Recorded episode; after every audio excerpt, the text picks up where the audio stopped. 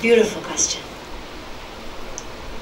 I want to surrender to God's will, but how do I know what's God's will?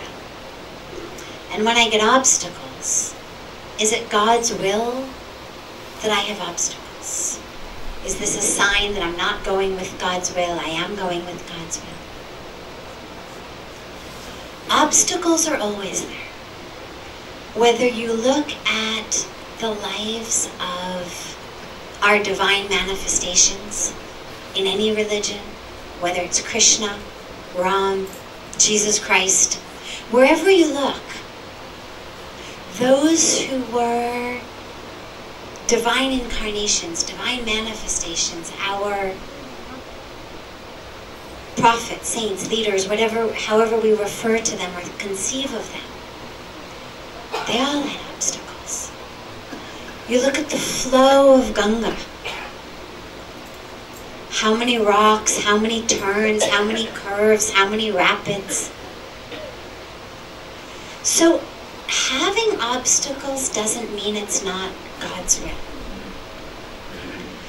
But in every one of these cases, despite the obstacles, they keep moving. They keep going.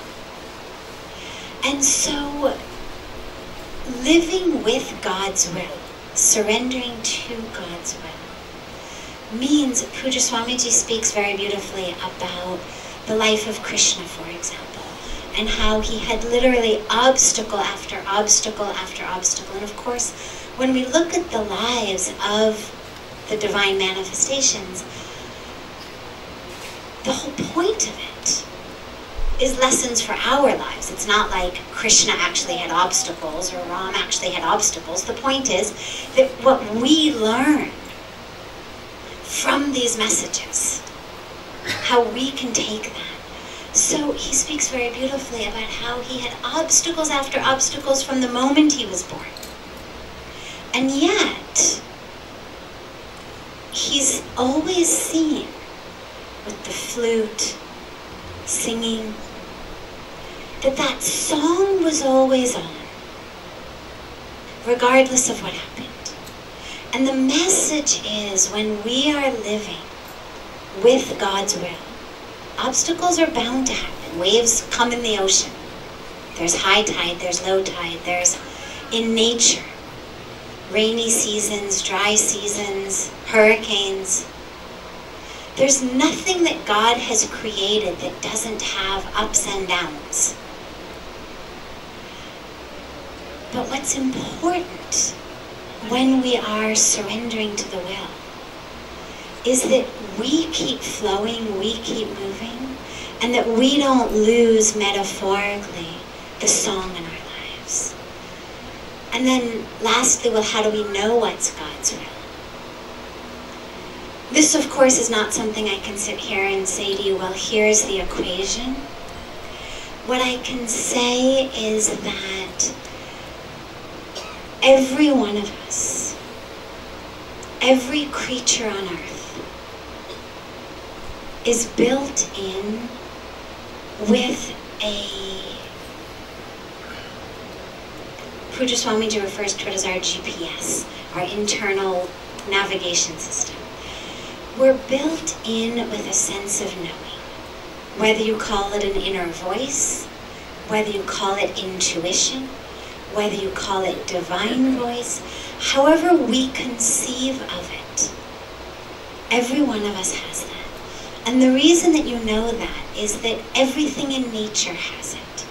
Look at a caterpillar, it's my favorite example.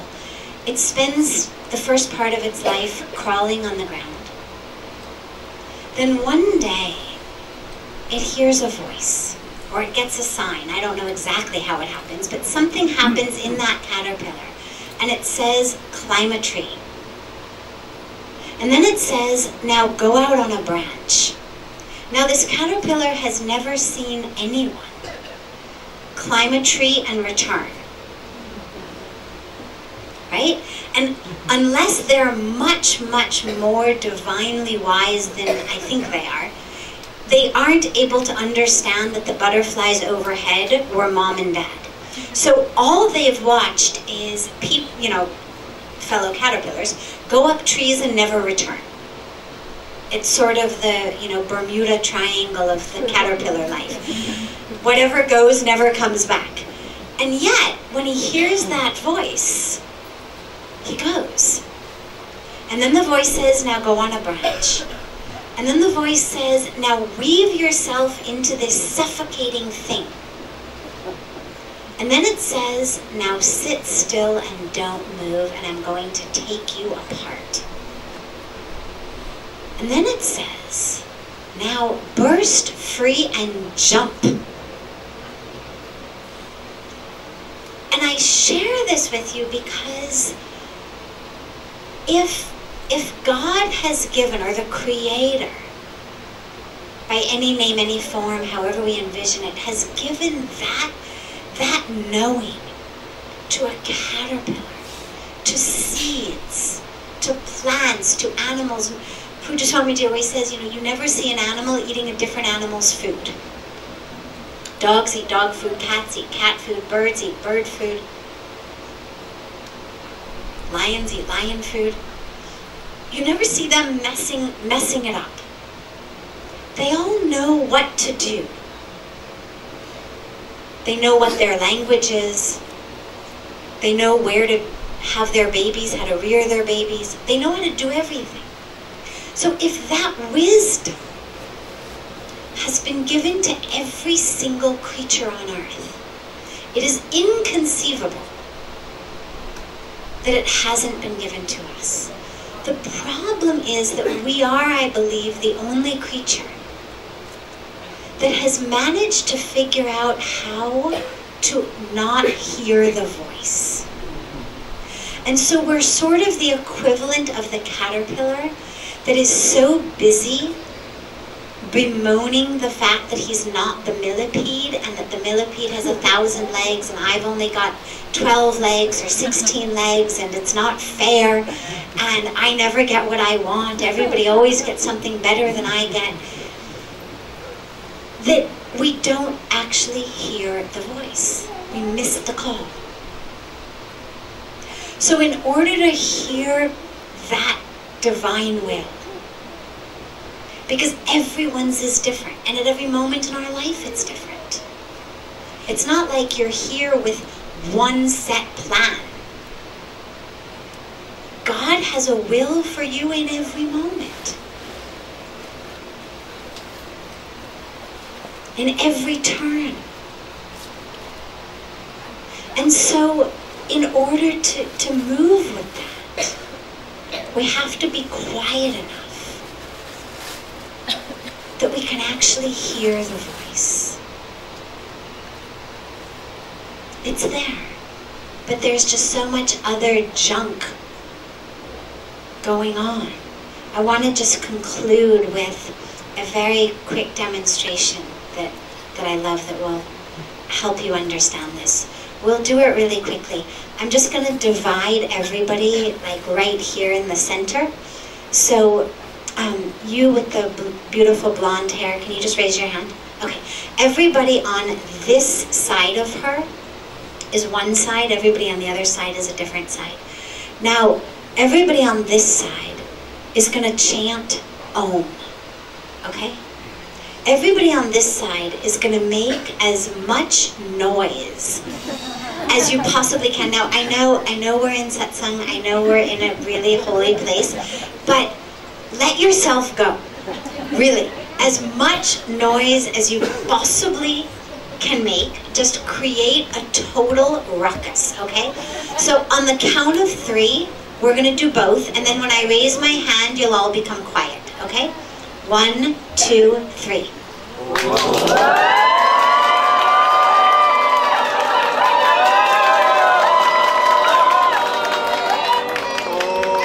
Okay, now everybody quiet. Now, we're going to do it again. The only difference is that in the middle, I'm going to either give this hand up or this hand up. And if I give this hand, it means you become quiet over here. If I give this hand up, it means you become quiet over here. But the other group should keep going, okay? So this hand means this group is quiet, this group is going. This hand is this group becomes quiet, but this group keeps going. Okay, so everybody together. One, two, three. Okay.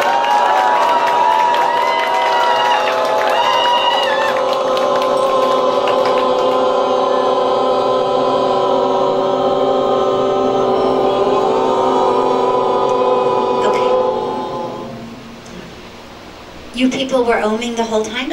Or you just started when I put my hand up? The whole time. Whole time. I couldn't hear you.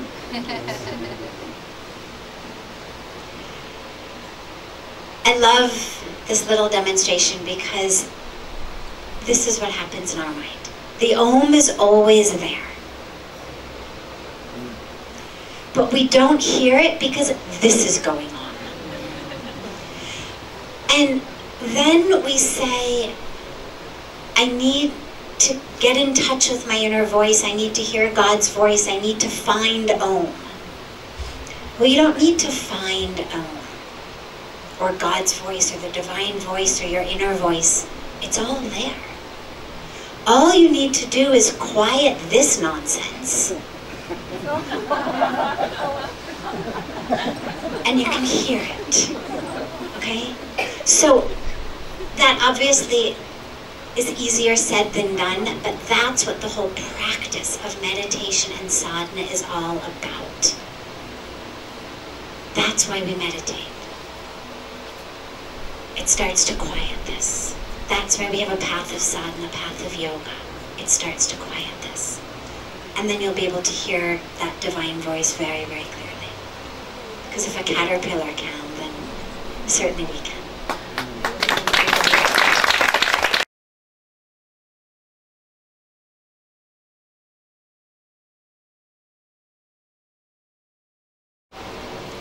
लेकिन जब तक हम इसको पहचानते नहीं है तो फायदा क्या है She said, We've been told that the Guru's inside of us. So, what about that? And I said, Well, everything is inside of us. But until we recognize it, until we realize it, then we're not benefited by it. So, absolutely the Guru is inside. God is inside. Sab.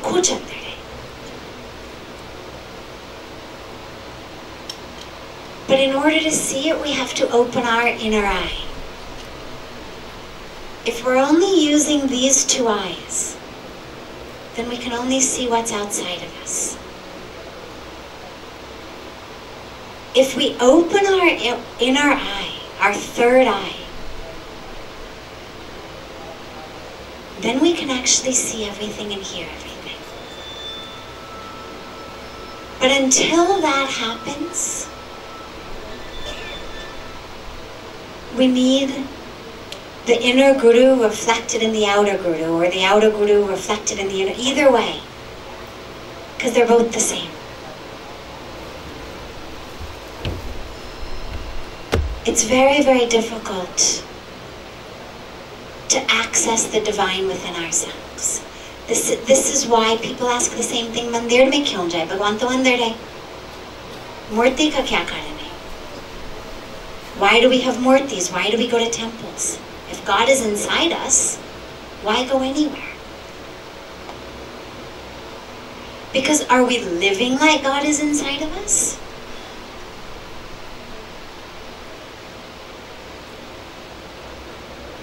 It would probably be difficult for most of us to raise our hand and say, Yes, I'm living like God is inside me. Yes, I'm living like the Guru is inside me. So until we're really living fully with God inside us, going to temple reminds us. Praying before a murti reminds us. Whether the murti is an image of Krishna or Ram or Shiva, or it's a tree, or it's a sunset, or it's your grandmother.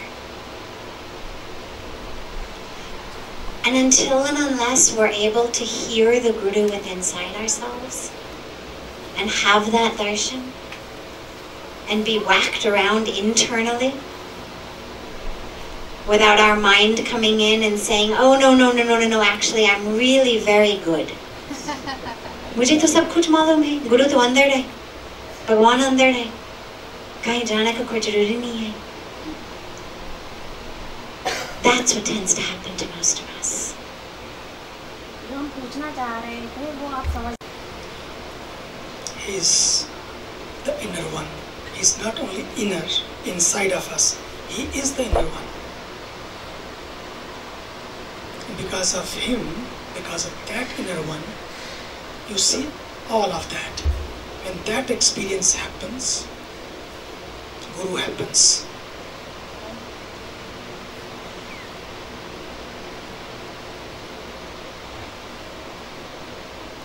But the best part is not to wait for the Guru to happen. How you can happen to the Guru.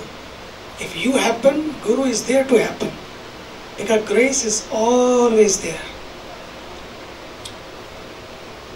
I remember childhood when I came back from the jungle, Swamiji here used to give one beautiful sermon every day in the morning, 5 o'clock. Everyone has to go there, and after the prayers, meditation, we had half an hour sermon. And these questions about Guru, people are looking for the real touch. Not only teaching, people are looking for touch. But how the touch can be found? And that Guru is touch. Guru is not teaching. Guru is touch. So, he used to give example. He used to say, just imagine you have a bucket, empty bucket, and the tap is on, and water is on, water is coming down from the tap, but unfortunately the bucket is upside down. Even the tap is on, but I am upside upside down. What will happen? All that water, even is there, is for you, for your bucket, for your heart to be touched. But I am not there. It's not the Guru, it's I have to be there. If I am there, He's happening, He's waiting to happen.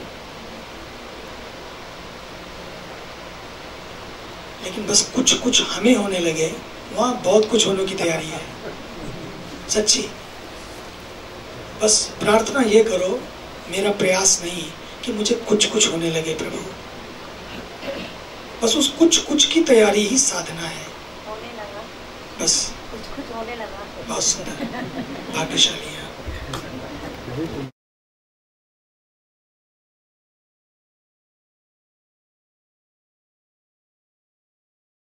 of a guru.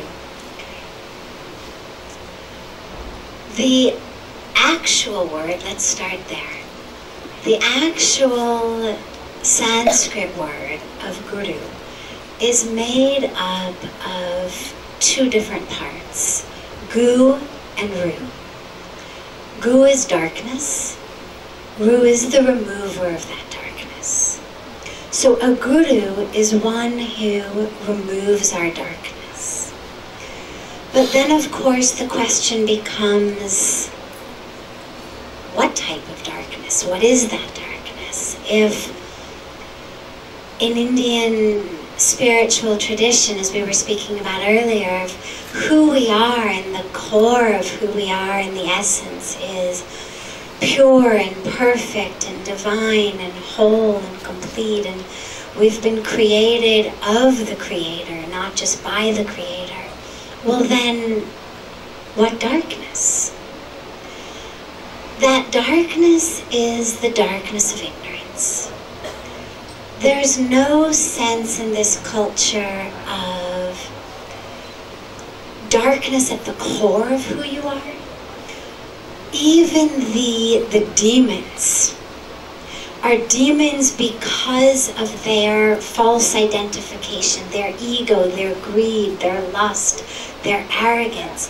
It's not a sense of darkness at the core of the self, darkness in the very essence of the being, but rather that that essence, that core, has been covered, as with so many of us, all of us mostly, with ignorance and that false identification with with the body, with our history, with what we look like, where we've been, what we've achieved, what our bank balance looks like, how we measure up in the society, what sort of certificates we have on our walls. And so we start identifying as that. From that identification comes darkness. Greed, anger, depression, all of that which we would consider quote unquote sinful springs out of that darkness of ignorance. If, for example, I realize that you and I are one, that there's divinity at the core of who I am and divinity at the core of who you are, then there's no question of me cheating you or lying to you or abusing you or injuring you in some way. Because A, we're one. And B, who you are is divine. So anything that enables me to betray you or lie to you or cheat you or abuse you is ignorance. Anything that allows us to abuse ourselves, to abuse our planet, to abuse anything, to act out of lust or greed or anger is due to this identification. What, what causes anger? Well, unfulfilled expectations typically. And if I've expected something and I've identified with what I've expected, I'm living in ignorance. I'm not aware then that I'm already full. I'm already complete. I'm already whole. I'm already divine. I don't need what that person's going to do or say or how they're going to talk to me or how they're going to receive this project or whether I'm going to get a promotion. And if there aren't those expectations, then there isn't the anger at the lack of fulfillment of the expectations. And if there's no anger, then I tend not to be acting out of it. So you see how we spiral. So that's, that's a very basic glimpse of what we would call darkness. The Guru comes in and shines the light. It's, it's beautifully, beautifully said that there's no point in fighting darkness. We just need to light a candle. And that's what the Guru does. The Guru comes in as the light and shines the light. And, you know, in the West, we frequently misdefine Guru as a teacher. And yet, as I always explain, you know, the core difference is that a teacher can give you information, even skills, knowledge, but not experience. And so if you take a class, for example, with the most brilliant teacher of oceanography, you will learn everything there is to know about the ocean. What lives in it, what it's made of, how wide it is, how deep it is, all of the fantastic, beautiful information about the ocean. But when you stand up and walk out of that class, your clothes will still be dry. With the Guru, if a guru were giving you oceanography, not only would you learn about the ocean, but your clothes would be dripping wet. You actually would have the experience of being in the ocean. So the guru not only tells us about light and about truth and about peace and about bliss and about God, but actually in the guru's presence, we have the experience, the spiritual equivalent of having soaking wet clothes. That we're in the presence of love and light and God and truth and bliss and peace. And then the question becomes well, do we need one?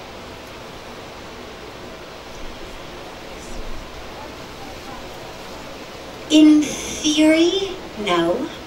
Because in theory, all of those things are our birthright. Love and light and joy and bliss and peace and truth are our birthright. It's the nature of who we are. And yet, if you're like most of us, you're not able to actually experience most of that in our lives. We tend to stay caught in the darkness, caught in the ignorance, caught in the false identification. And so, what the Guru does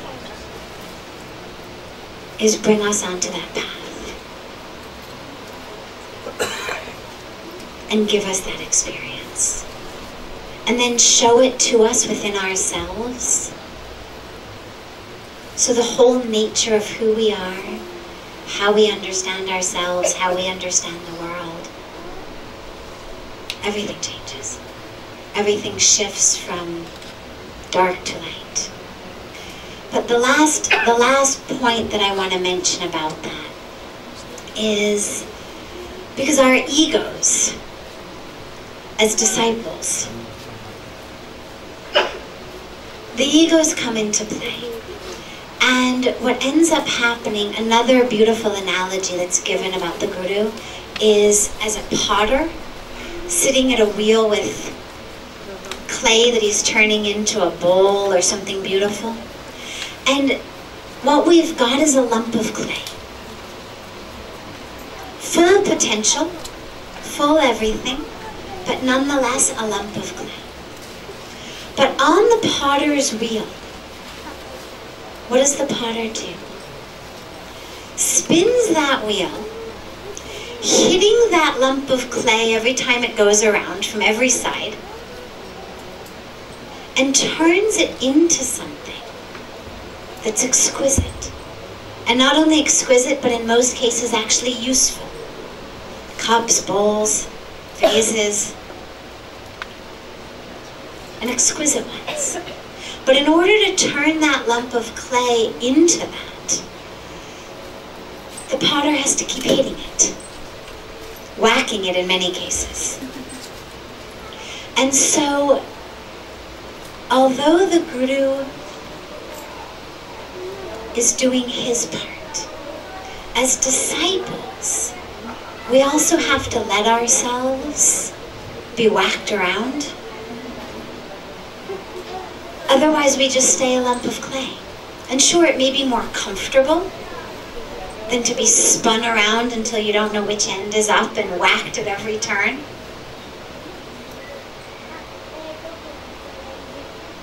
But if in our lives we actually have, have a goal, a vision